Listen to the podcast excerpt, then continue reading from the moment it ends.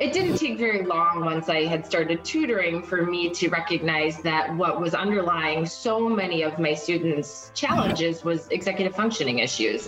That's what I try to um, impress upon my students is no matter what grade they're in, this is just practice. This is practice for the thing that really does matter to you. This is practice for the challenge that presents itself when you're on the path toward what is meaningful toward you. But the question is, what can we do to make this time valuable? And it is about that learning to learn piece, right? Where yeah, exactly, exactly. How do I think? How do I? How can I develop the executive functioning skills that are going to that I can use the rest of my life?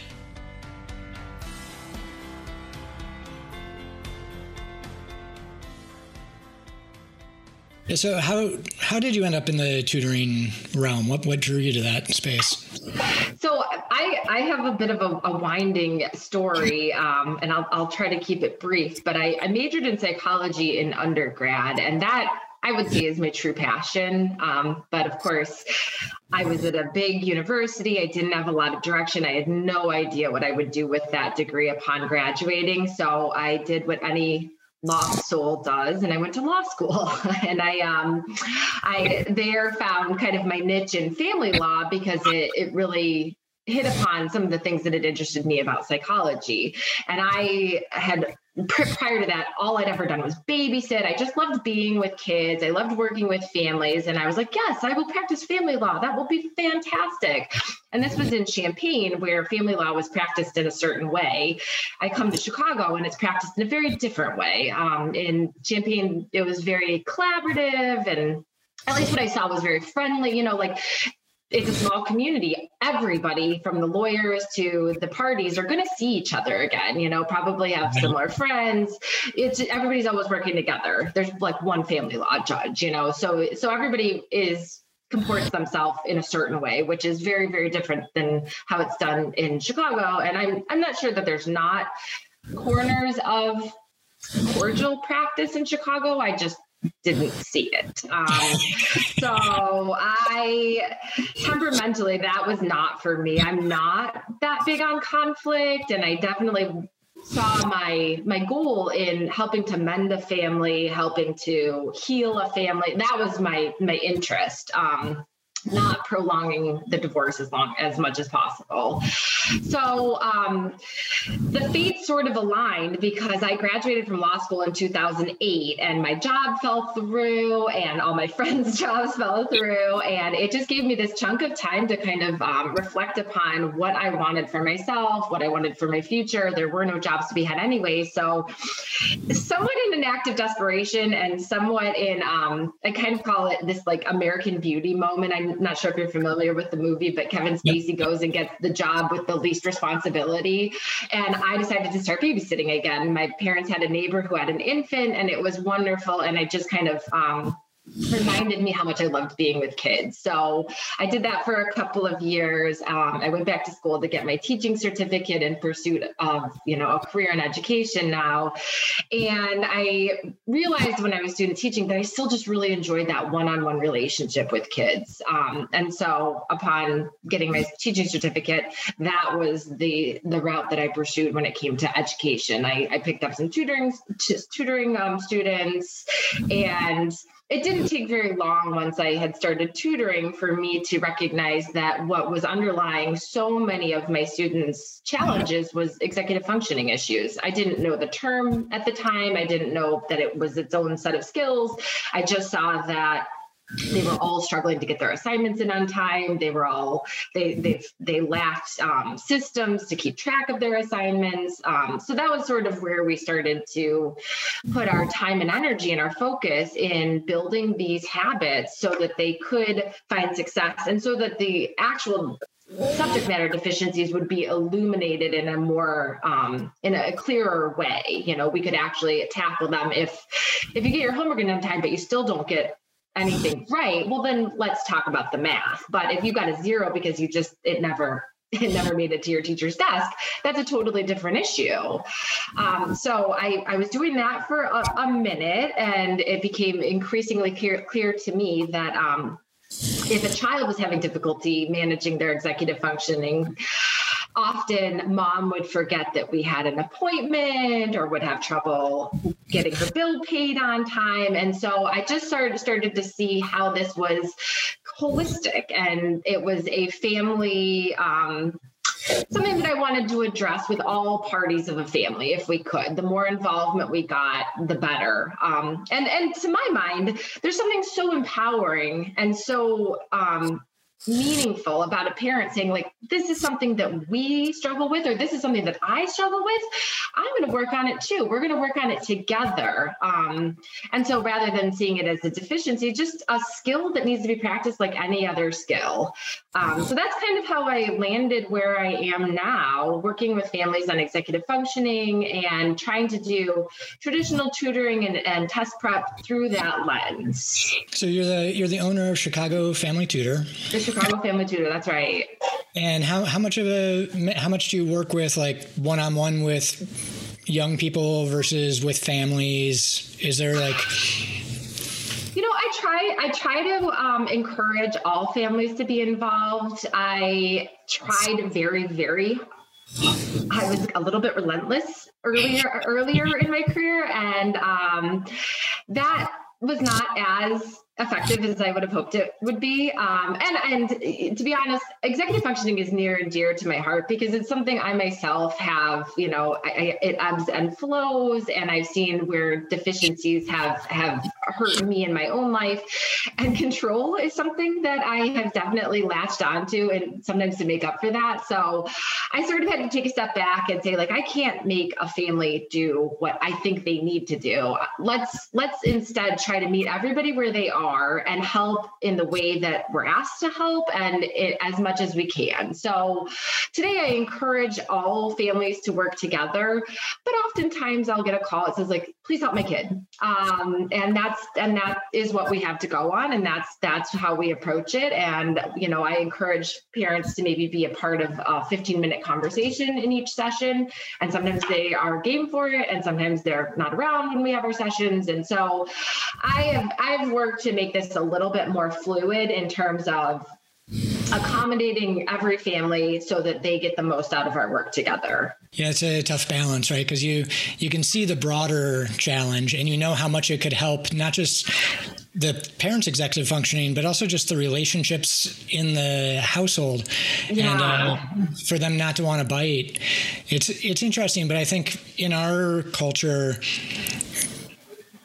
as a parent, you feel this responsibility to always be the source of information and always be kind of the the rock and the authority figure and a place to go. And so very few people uh, that I know of are actually vulnerable with their children, right? Where yeah, it's like yeah. you open up the doors and like I didn't know my parents were people until I was like 30. Right. right? You're like, oh, this explains so much. You're like, oh man, you you were 23 when you had me? Oh, like, oh my goodness, yeah. and they they were old for having kids at that time, right? Yeah, yeah. And so I think a lot of it was just a fake it till you make it. And uh, you want your kids to think highly of you too. But I think one of the most valuable things you can do as an adult around a young person is share your story, be vulnerable, and open it up because young people today, and it's probably been this way forever. Well, maybe not forever, but who knows? It's been this way for some said period of time. That how can you build that relationship when it's built on one of like i am going to take care of you i'm going to keep you safe and i've rearranged my entire life in order to do that. Right um, right. it, it makes it much harder to than that kind of like we're in this together type approach Absolutely, absolutely, and I and, and I'm, I'm glad you mentioned that because that is another um, driving force in my work with kids. Is that I always I always joke that uh, Starbucks says they're your third place. You know, after work and home, then you've got Starbucks, and I like to consider myself and and uh, and the work that I do with my my students kind of their their third place. You know, they've got their teachers, they've got their parents, and I hope, you know, obviously, I hope our work together is effective and meaningful in terms of developing executive functioning.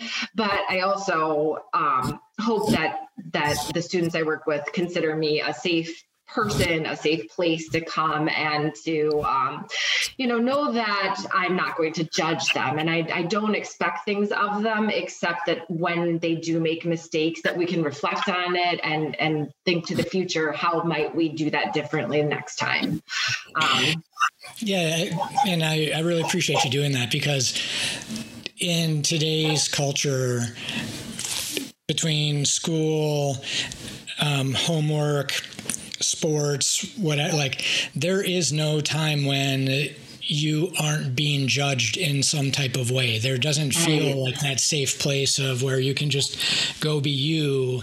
Every time you uh, do a slip up, someone's there to tell you about it. Uh, it's just it's hard to find that kind of acceptance. Yeah, um, and it's so crucial for kids. You know, the importance of play and making mistakes. And I was really struck. I was listening to one of your more recent podcasts about uh, a child hanging up a coat, and and you saying, "Yeah, that works," you know, and and that's what I try to give my students time and space in our sessions is like if you want kids to take action themselves, you have to let them experiment and find the way that works for them. You can have perfection, but you may not get follow through, or you are um, you can expect perfection, but that really involves a lot of parental um, involvement. And to do it the way that you want it to be done as a parent, that means you have to do it. But if you give your kids some room to fall down, make some mistakes, learn some lessons, there may come a time when they take ownership of it themselves because they trust that whatever they try may not be successful, but it won't be ridiculed or corrected. They won't be embarrassed by it. They'll have the space to learn from it. Yeah, I don't know if I don't know how long the theory's been around, but a self-determination theory is a school of thought in psychology that to build that kind of inner compass and that uh, self-motivation, uh, people need to have clear challenges so they know kind of what needs to happen. They need to have the resources and skills to do it, and they need to know that if they if they go after it and they fail, someone's going to be there to pick them up, give them a hug, you know, wipe them down, and and help them get back into the game. Yeah, absolutely. That's that's huge. That's what I always encourage parents. You know, regardless of their level of involvement in our work directly, I really try to encourage parents to not shelter their children from the challenges that may confront them but rather to be the soft place where the kids can land if things get off track, you know, and to offer a sounding board to problem solve and reflect and devise a plan for next time. Yep. How are we going to learn from this? Right. Right. exactly. Exactly. And sometimes in, you know, that's another way, like we have people come into the schools and we ask them to like share their story and, you know, what's your hero's journey and share about a, you know, sometimes where, where you may have uh, fallen down and everybody wants to, it's almost like a job interview, right? Everyone wants to share the story about like, like, well, I, I, fell down, but then I got up so much stronger, and I went back in, and right, that's, right. That's, and then I was the king of the hill, and the end. Big applause line. I, and that's just not how some of it goes. Sometimes yeah. you you take a beating and you kind of get back up and slink away, and sometimes that's just the way it goes. Right? Absolutely, absolutely we can have we can have aspirations and we can push ourselves towards those but we also need to accept sometimes things just didn't go our way and go back and lick our wounds and right. figure, out, figure out a new path and that's what's really important to me i guess is um, helping students to, to, develop that quiet self-worth you know the, the, the feeling of i've got this i'm capable i'm competent regardless of what happens outside of me you know whether i fail whether there's applause or whether it's just like quiet contentment. I feel okay with who I am and how I do things. And I know that I can confront the challenges that present themselves to me. And that's the type of mindset that we work on it's not about building, but it's a enabling yeah. uh, green fields, right? Where it's like, here's the challenges. You know, we believe in you. We often believe in you more than you believe in you. Yes, uh, yes. you know, but uh, go out there and give it a chance and build a community that shows like when when people see you trying hard and you fall down, uh, they're not going to point and laugh. You know, they're gonna they're gonna pick you up and say, "Good job. Is there anything I can do to help you?" You know, or "Hey, I tried this. If you want to try that sometime," or you know, give fe- like feedback loops is something that is not well nurtured in conventional education, right? Absolutely, it's like, yeah. Your, your feedback loop is your grade, right? Here's right, my paper. Right, yeah. There's, there's your C. Too bad. So sad. Let's move on. Right, um, right. And I, I remember I was never I never gravitated towards writing. And so I remember in college, I was like, all right, this paper, I'm really going to focus on it. And well, actually, we can go back to high school first. So the most effort I put into a paper in high school was probably junior year. And I, it apparently was obvious to the teacher that I didn't put in much work into my writing prior to that because the feedback I got in Red Pen was um, fluffy, questionable original wording. Oh, no. um, so now I put in enough work, and now you're going to say I'm plagiarizing. Like, yeah. that's and then that's it, a nice way of accusing you of plagiarizing, at least. right, questionable original. I'm not saying it isn't yours, but it certainly doesn't sound like anything you ever wrote before. and, uh, in economics, I can't remember which class it was, some economics class in college. Um, again, I'm like, okay, I really care about this topic. I'm going to like put a lot of work into doing this paper, and it comes back and I can't remember the name of the paper, but it, then it was like by comma Rob Hugie, and he uh, circled the comma that I had there and said an omen of things to come. So instead of like all this original thought I put into this uh, economic theory, I just got hammered with grammar. Oh and my gosh! Like, hmm. How discouraging. And I think that's a, you know, we, we as, as humans, we project, right? And so it's like my experience must be the same experience everybody else is having.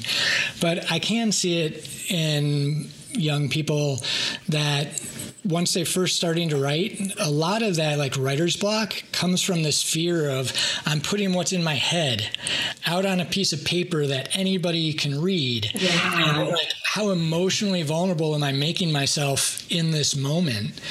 I, and I think that's one of the key reasons of not pushing grammar hard when they're young. Like yeah. you're gonna get you're gonna get to it, right? We'll, we'll, we'll get to that. But if you can tell a story, if you can get those ideas in your head out on paper, and you feel confident about that, it's the same thing with professional authors, right? It's like yeah. you have a copy editor, you have a team who's working on that side of things, right? It's get your get your story out, and yeah, uh, yeah and uh, so that's what we try to focus on.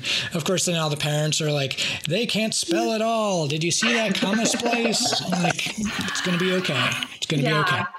I, I know. I that is something I'm definitely torn on because I do. Um, that is tested for the uh, selective enrollment exams, and so I applaud in some respects the decision not to really beat that drum. But I also think if you're not going to teach the kids how to do it, you can't test them then on it. It seems like a a double bind there but i absolutely agree and um, i'm not sure what author you know maybe anne lamott or you know someone of that nature calls it their SFD, and she doesn't use the word shoddy, but that's the word I use shoddy first draft. And it is, it's, you know, I think, and I, I was just as guilty of this as a student and as a writer of thinking that you sit down and you write a perfect paper and then you submit that and you're a genius and you've done it perfectly. And then you hear professional writers talk about it and you joke about how writing is editing and you get those thoughts down and then you work tirelessly to rework it rework it rework it. And unfortunately i think writing is really difficult to teach to students because again it's just something that comes along and takes time. And i always kind of laugh when it comes to executive functioning skills or something like writing how we have this awareness that a musical instrument is going to take a long time to get good at. And a sport is going to take a lot of practice and you just continue to show up. But we do not have that same mentality when it comes to learning things and getting better at, you know, academic skills, at least as far as I can see. You know, again, I, I work with students who just are so quick to say, I'm not a good writer and it's only because they sit down, they want to write a paper in 30 minutes, they want to turn it in and get an A. And that's really just not what writing is, or at least not how you write successfully. It's like art. Like, how do you get, like, and I saw this on a transcript, like a first grader who got a C in art. Like, how do you even come up with the grade? Like I don't, you know, and uh, I, then I feel like so much of the teaching and the curriculum style ends up being a paint by numbers type yes. thing to make it easy for everyone. You know, we have the five paragraph essay, right? And this is what needs to go in what order. Uh, well, I'm just airing all my old laundry today too. Another paper that I got, like, I was I was proud of. Um, I wrote in the what would be the second person? I always get all those people confused. Um, but it wasn't first. So it was like you, right? You, so right, yeah, second person. Yeah, so second person, and I thought it was great. And the feedback I got was, "You don't write in the second person." I do, so that's first person. yeah. But I did. Now, this this is the same teacher who he liked to think of himself as a funny guy, and yeah. so he's up at the, he's up at the front of the class and he says the humor in this class, and I said leave something to be desired and and he took the you know old school eraser with the chalk still on it and hurled it at my head. Um, and I caught it right in front of my face in like this plume of chalk dust. Wow! And it was just like I've had the most interesting experiences with instructors. It sounds like it. I, I, you know what? I was in a classroom once where a teacher also threw an eraser. That must have been something that they stopped teaching in education school because I was not there the day that that was taught. Uh, all right, so here's the PE portion of right. teaching. Here's the appropriate way to throw an eraser. but I, I, appreciate you saying that, you know, the paint by numbers, because I do, and, you know, to tear some of my own dirty laundry. And I feel like that is what I perfected. If you look at my grades of every iteration, you know, every time chunk of my, my schooling, whether it's middle school, high school, or college, I started off shaky and by the end was getting straight A's. So, really, what I think I learned is how to succeed in that particular time and space. And so, that is another reason that executive functioning is near and dear to my heart because I, I didn't have the skills necessary. I didn't have skills to take with me to apply to the next challenge. I just figured out what these teachers wanted from me and I gave it to them. And I, I'm not saying there's not value in that. You know, sometimes that is what a job requires. Sometimes that is what a relationship requires. Sometimes that is a skill. That is that is a skill and it's valuable, but it didn't help me when I got into new and unfamiliar territory. I, I, can give you the where it doesn't work from an at least an academic standpoint. Yeah. My, my old boss, Josh, if you're listening, hello. uh, his mother was a teacher, and so this was when he was in high school, I think. And uh, he had a paper that was finished, getting ready to turn in, just laying out on the table. And his mom picked it up and read it, and she got really mad. And she went up to him and was like, This is horrible. Like, what? I said, Mom, Mom, Mom, calm down. What do you think about the title? And she's like, the title's great, but it's like that's not what you write about. And he's like, good title though, right? How about how about the first paragraph? What do you think about that? She's like, again, like I think you nailed the first paragraph, but everything after it just falls apart. Okay, but good first paragraph, right? How about how about the conclusion, mom? What do you, what did you think about the conclusion? She's like, it was a great conclusion, but it didn't relate to any of the other stuff you wrote. I said, mom, I'm going to get an A. And she said, if you get an A, I'm pulling you out of that class. He got an A. Wow. He, he had figured out the game that Yeah. you know the the teacher's going to go and read the first paragraph and the last paragraph and ignore the whole middle and Oh my gosh. and uh, so he figured that out. Um, Wow. And was, you know, it's, a, it's something we were talking about test prep earlier, but like it's that there is a skill in hacking something, right? And figuring out what's the fastest way to get through this thing that needs to get done.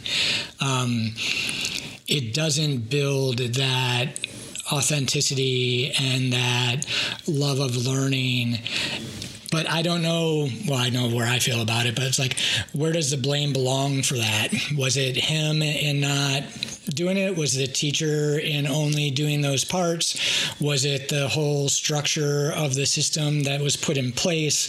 Um, how are we helping young people develop their writing skills? I, there, there's so many questions that get begged, but what ends up getting asked is, uh, well, it was obviously the fault of the teacher and the student. And so, you know, we'll fire the teacher and we'll uh, put the kid in detention, and the system lives on Right, Um, right. Yeah. when they were both products of the system, right? Yes, absolutely.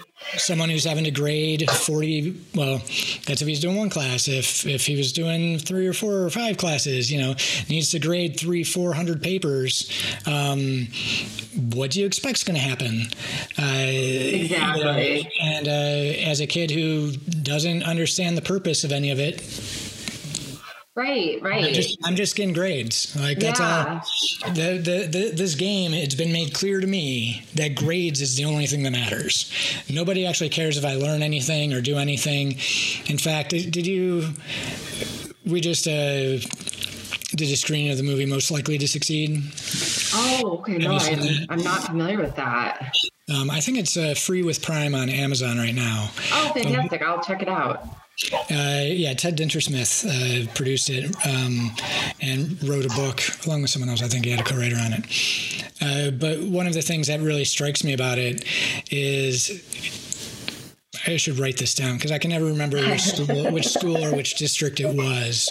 Um, but they took a end of the year test that kids had taken in the spring and two months later given them the same test except we weeded out the stuff that was like too minute to actually expect them to understand and the average grade went from a b to an f Wow.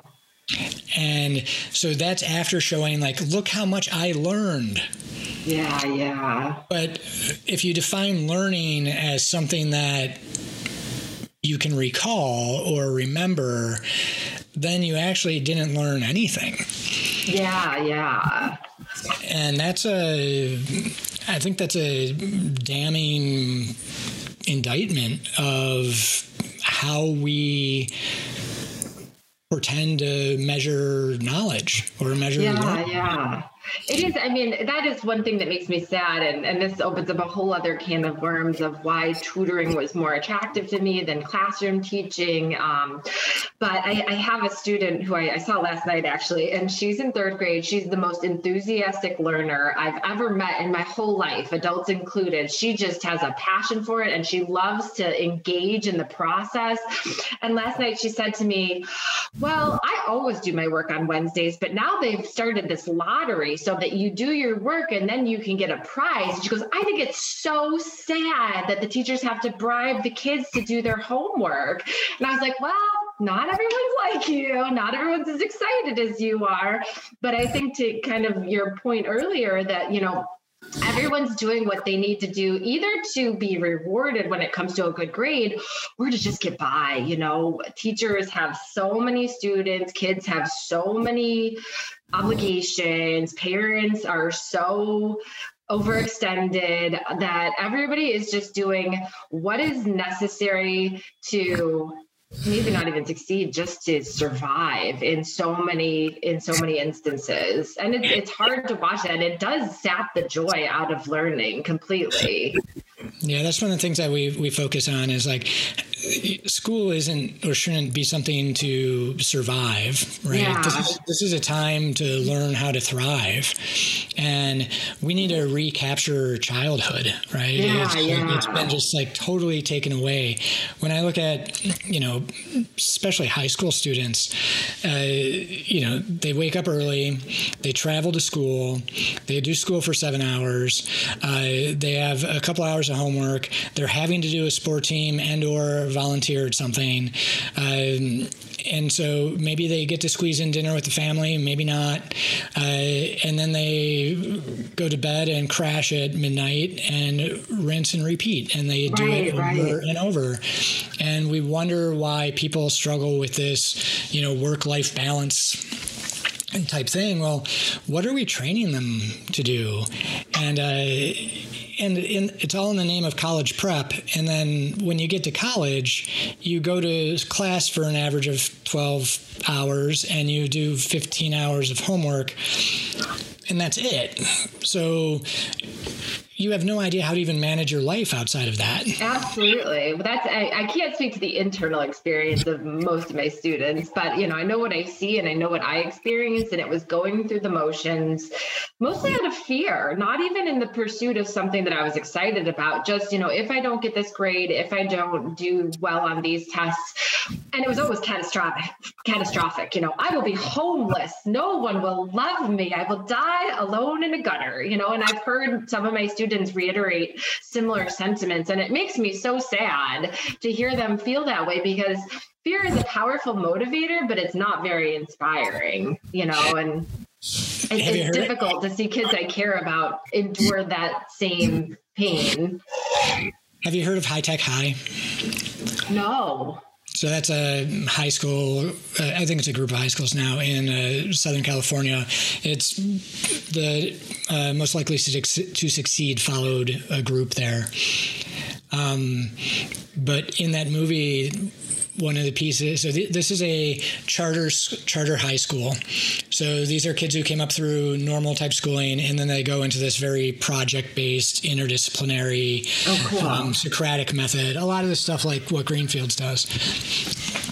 And so they're interviewing them for the documentary, and uh, one of the students was like super mad that the the homework guide got taken away, and I because how am I supposed to get my grades? Well, do you really care about the the grade, or would you rather have like learned that you can do something really amazing? And all of them were like the grade. Yeah, right. Yeah.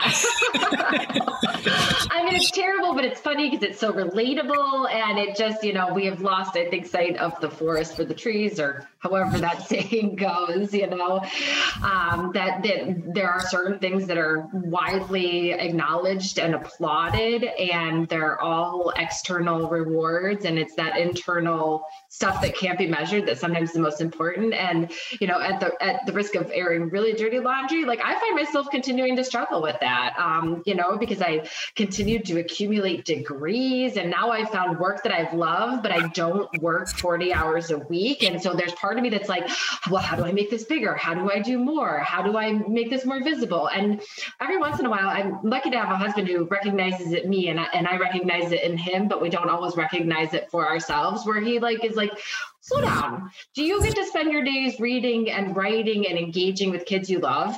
Yes. Why isn't that enough? Well, I don't know why that's not enough because it's not, you know, it's not more. And I'm programmed to want more. It's certainly part of our culture. Um, it's one of my biggest complaints about Wall Street, right? Where Yeah. Wall Street doesn't actually add value anywhere, right? They're not actually running the companies; they're speculating, and and the companies have to constantly grow or die because the only way that the the stock price increases is Right. if, if you think that it's going to do better than I think it's going to do, then you're willing to pay me uh, my number so you can have it at a higher number to sell to somebody else. And so I feel like we do take really healthy organizations and companies and destroy them in the name of you have to grow.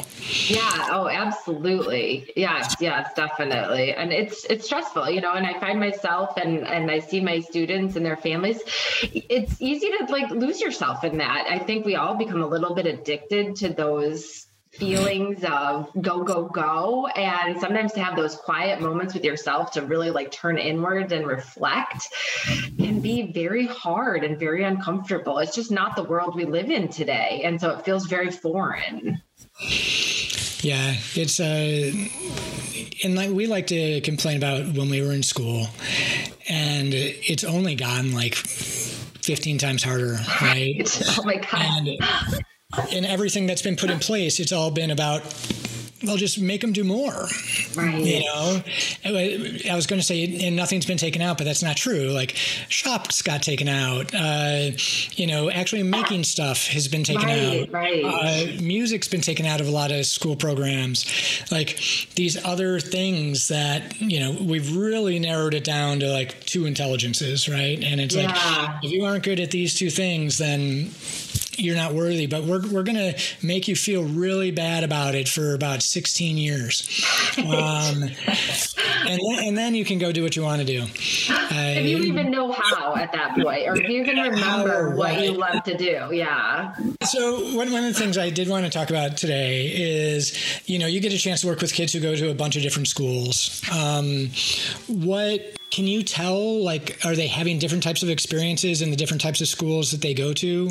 Are there different challenges that come out of the different types? Like as a tutor you're kind of brought in when something isn't going quote unquote as expected, right? Right, right. Well, I mean, yes, there's lots of very different experiences. I work with students at private schools, I work with students at Catholic schools, I work with students at public schools, and you know, uh, it does make a difference the the resources that a school has to offer. So sometimes I work with students who have learning resources available to them at school, and and in the private schools, maybe they have a smaller classroom, so they get more attention and um, and so the, it, it does it does vary but i will say that you know this particular set of school skills the executive functioning really it it kind of transcends whatever is going on in school. I would say there are some schools that i think are better about addressing these needs and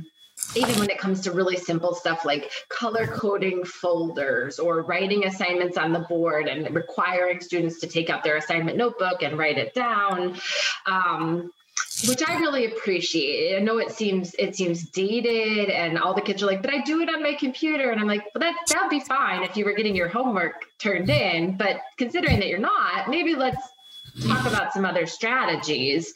Um, so I would say that. Um, you know in terms of where i can see kids being the most successful it is it is more project based environment it is places where they do have some leeway and some freedom to explore larger ideas rather than the more detail oriented stuff that requires a lot of um, what's the word I'm looking for? Just a, uh, the the expectation. I think this is where where we I often see my students running into trouble and and schools often getting in trouble is this expectation that because you're in eighth grade, you know how to do this. Right. Instead of recognizing that, like, you are an eighth grade student and some of your peers do know how to do this, but because you're struggling with it, we need to give you tools and strategies to help support you as you develop these skills, not, you know, scold you and punish you because you've got, you you don't have them. Um, they just take time and practice and attention and parental support and teacher support. And so, obviously, in schools where kids just get more attention, you know, and that's not to say in in big schools that that teachers aren't absolutely doing their best. It's just an inherent challenge with having a lot of students. Is you just are your your resources to provide to one particular student are limited. Um, so the more supports a school can provide, the better off a student is. But that's not to say that a, a student who's struggling in a large school, there's no hope, and you know, it just it takes a little bit more work at home. I think. And I, I, think the story you shared earlier of, you know, if that family is capable of giving that support, right? Because yeah, a lot yeah. of time with executive functioning stuff, some of that's just inherited problems, um, or if it's not. Uh, they see it also as a weakness, right? Yeah, Where, yeah. You know, hey, I didn't have that problem. Like, so this this is obviously an effort issue. You're just not trying hard enough. Exactly, and you know, sometimes it's it's um it's cyclical because disruptive family events can lead to trouble in formulating these skills. And if mom or dad um, or you know the guardians are distracted they don't have the ability to be present and provide that. But that is the situation that is perpetuating this. So you know at at the risk of shamelessly endorsing ourselves that's why that's why we exist you know? And and sometimes i think that that's just valuable period even if mom and dad have all the time in the world that it's just a, a neutral third party that comes in and you know I, I, would like to think i never hound a child but i i would imagine that sometimes they may feel that i am bothering them or asking things of them that they'd rather not do. And it does make it easier if I leave. You know, mom and dad or, or guardians are going to be there. And so you want to preserve that relationship. So sometimes it's easier to just have someone who's not in the home being that person. Uh, yeah, I think the, even the words I think most kids would use are different of what their parents, how their parents talk to them versus yes. a different adult saying the exact same thing. Exactly. Yes. Um, yes. I, if I had a dollar for every mom who said, I tell him that all the time. And I'm like, yes, I'm sure you do. But yeah. there's just something about a parent child relationship that makes what you say sometimes easier to discard and sometimes much, much harder to discard, you know? So it's a nice balance. I think, between it not resonating quite as deeply because my love and attention and acceptance of you is not reliant on you doing anything for me. And I'm a neutral party coming in and saying, like, I'm observing this. This is what I see here. You may have heard this before. yeah, it's a. oh, yeah, we see it all the time. yeah, know? I'm sure. it's just like, and as a parent, the real hard part, it, you don't want to inflame it, right? It's right, like, right. Oh, so that's what Lindsay told you. Great. Right, yeah, yeah, that's, yeah, a, that's, yeah. A, that's a great idea. No, I wish totally. I would have thought of that. I mean, I don't have kids, but I am married, so I know exactly how that goes. wow, that's brilliant. I wish I had thought of that. can you can you tell it to me again? Maybe I'll write yes, it down. Yes, that sounds so smart. Yeah, yeah, absolutely. And you know what? I think uh, another uh, um, aspect of that that is difficult to deny is, especially with bright kids, and particularly as kids get older, they do recognize if you are asking something of them that you're not willing to do yourself, you know, or that you haven't been able to master yourself. And so there is that disconnect sometimes, and and and it's so easy. We're all human. We all have our weaknesses, but I think kids are uh, particularly in tune to parental inconsistencies you know? How can how can you tell me to do that when i know that you're not doing it yourself do as I say, not as I do. Yes, exactly, which is a not very effective way of doing things. why why why should I why should I do that? Because I told you so. Right, right. yeah, we all end up there at some point. Uh, yeah. Oh, I'm not saying yes, and that's that's something I try to emphasize to my parents is the parents I work with is, you know, I'm not a parent. It's really easy for me to say, you just do this. Ta-da, you know, but I think what's most important is to have a goal that you're working toward and a set of maybe maybe even aspirational goals and your habits and your um, consistent behaviors are closer to what you're striving for than those terrible days where you do that exact thing you said you weren't going to do anymore you know? But we all have those that's part of being human and you allow yourself to be human but you still strive as much as you can to get closer to what the goal is. Yeah now it makes a parenting is a is a tricky animal. I I, I mean, I, I, I observe it, and it does seem that once you've mastered one corner of it, your kid grows and, and changes, and then you've got a whole new challenge. And one thing I do lament is I think it's an amazing opportunity to learn and grow as a person, to be a parent. You know, the what your kids reflect back to you, the ways in which you see yourself reflected, in addition to all the new comp- unique components that your children bring i just think that it makes it makes for an unbelievable you know journey yeah, you can't. it's really hard to explain to somebody, and everybody says it like having children changed my life, right? Um, well, it did in, in ways that are so kind of foundational and subtle that having the words for them is is difficult, right? It's just like yeah. you know, here's how I looked at the world from point A. Now I find myself on point Q, and I like the whole world just looks different. Everything, well, it's kind of the same and familiar. I I'm definitely seeing it from a completely different viewpoint. Yeah, yeah, and I mean, and there's something just so magical and joyous about that too, to see the world from through your children's eyes and to help them navigate. And you know, you hope impart the wisdom that you've gained from your experience. But i think that's the tricky balance is how do you impart the wisdom you've gained and then also let them live their own life and face their own challenges and stumble on their own and get back up on their own? You know of course knowing that you're there to love and support them but that you can't walk their path for them. Yeah it's a what what's the phrase? Um, you as a parent you are the bow and the the child is the arrow. Oh i've never heard so, that before. That's good. you, you can launch it uh, you launch them off into the world but you don't have any other control after that right? yeah. Yeah oh gosh it sounds terrifying. And I, am I'm, I'm constantly amazed at how many analogies we have uh, are all around military type things. Um, you know, hit, the target gotta, on the front lines. Because you're dealing with a bunch of insurgents. That's why. I, one, one, other piece, that, you know, this is we're recording this during Mental Health Month. Um, I'd imagine there's a lot of reasons people end up struggling with their schoolwork and end up needing a tutor. Um, we've talked a lot about the executive functioning side, and I think everyone can guess at like the knowledge kind of gaps that that show up or uh, just need to be filled in one way or another.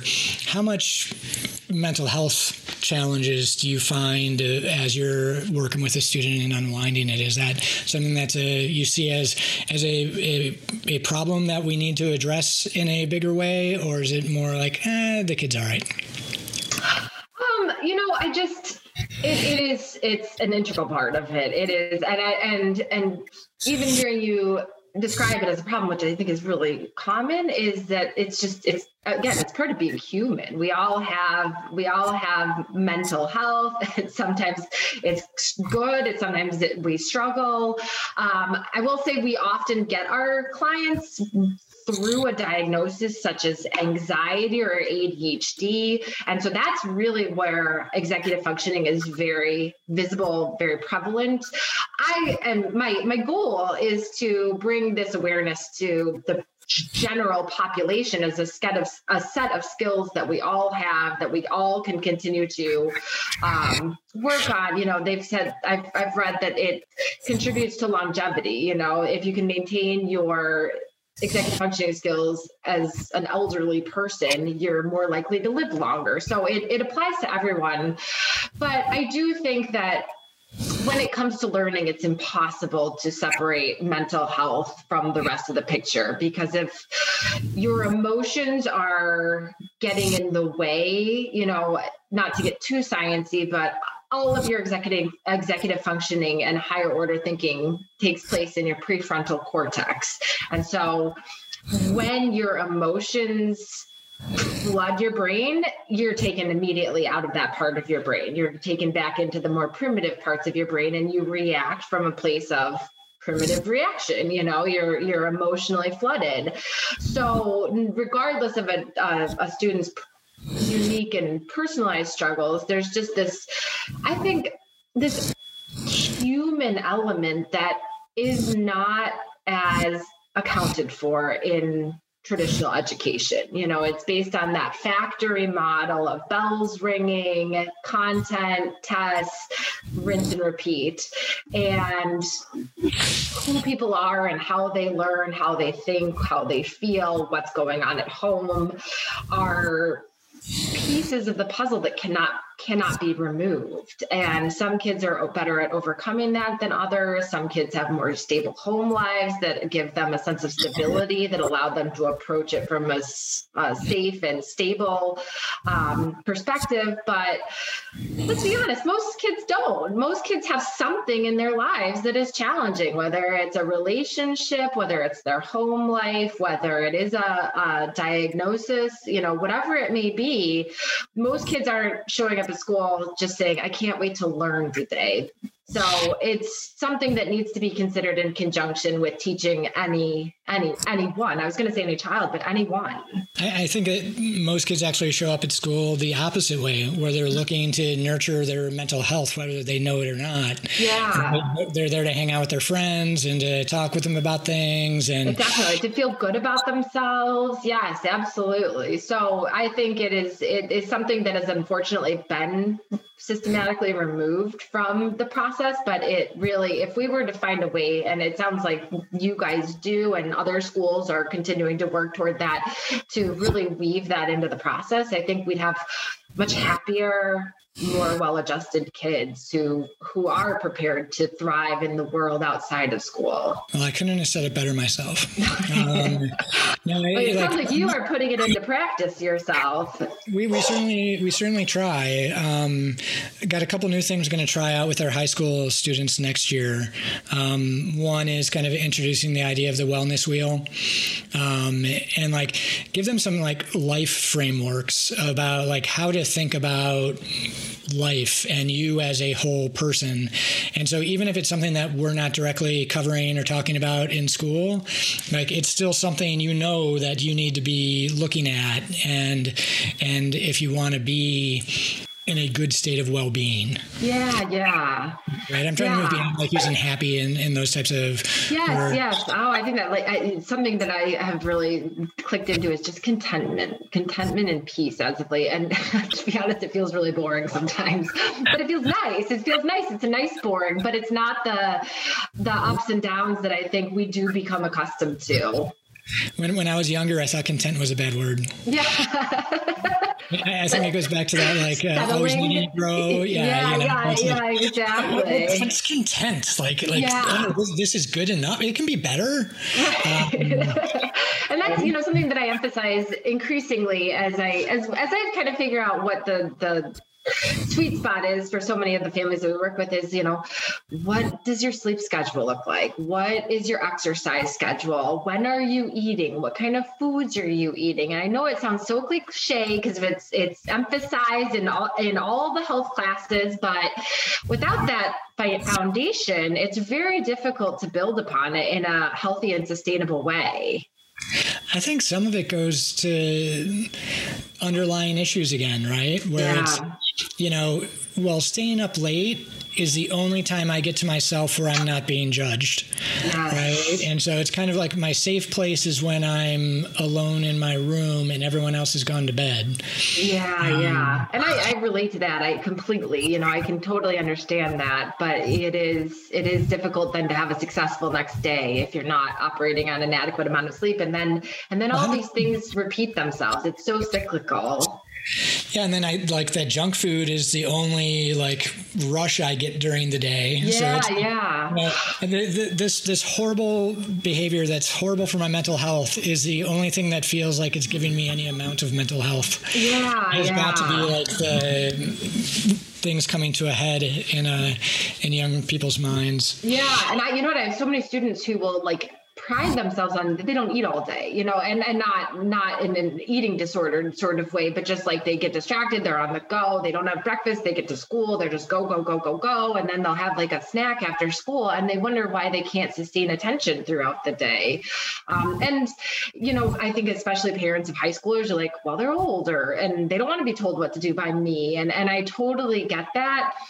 And again, as a non-parent, I still think it's valuable to encourage them, but I think what's really more important as the kids get older is continuing to educate them on the importance and not just, you know, in a food pyramid sort of way, but like, let's check in. How are you feeling having not eaten all day? Do you feel a little crabby by any chance? Or, you know, just, just tell me how, how that's going for you.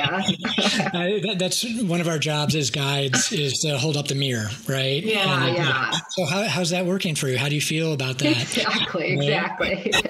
and uh, I used to fast uh, two days a, a month, and uh, my coworkers would just be like, "Please just eat something." Like, "Oh my gosh, like you are so crabby right now." it's really funny you say that. Our neighbor in Wisconsin just encouraged me to do a 36-hour fast, and my husband looks at me. and goes, "Why don't you do that when I'm not around?"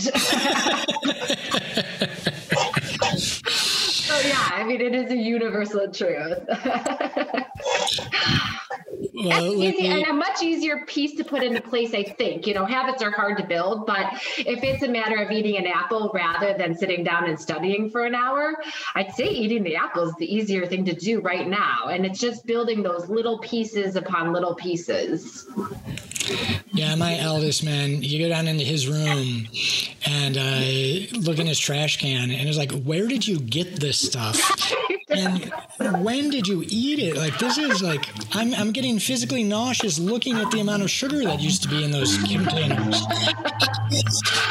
how that's how my sister was. It, she was like a little squirrel in her room. We'd open a drawer and there's like a bag of gummy bears, and you know, like, and it's like we were not really permitted to have a lot of junk food, but she found it. You know, where there's a will, there's a way.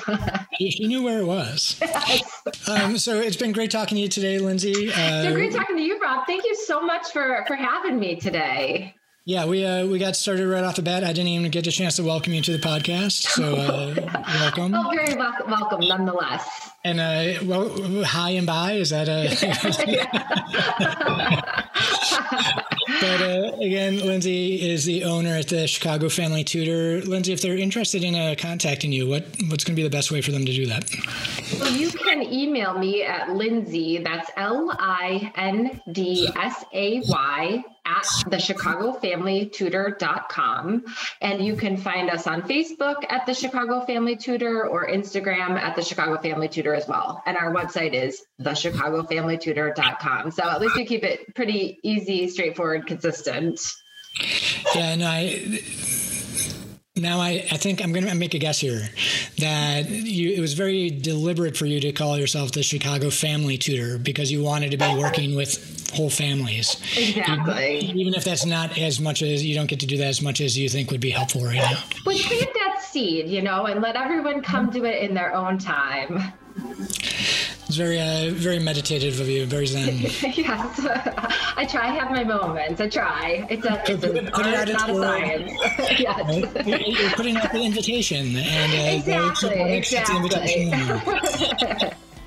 Great. Well, uh, thanks again for uh, joining us today. Uh, good luck with everything you do. Well, thank you, Rob. You too. And uh, everybody else, we will uh, we'll talk to you again on the next episode.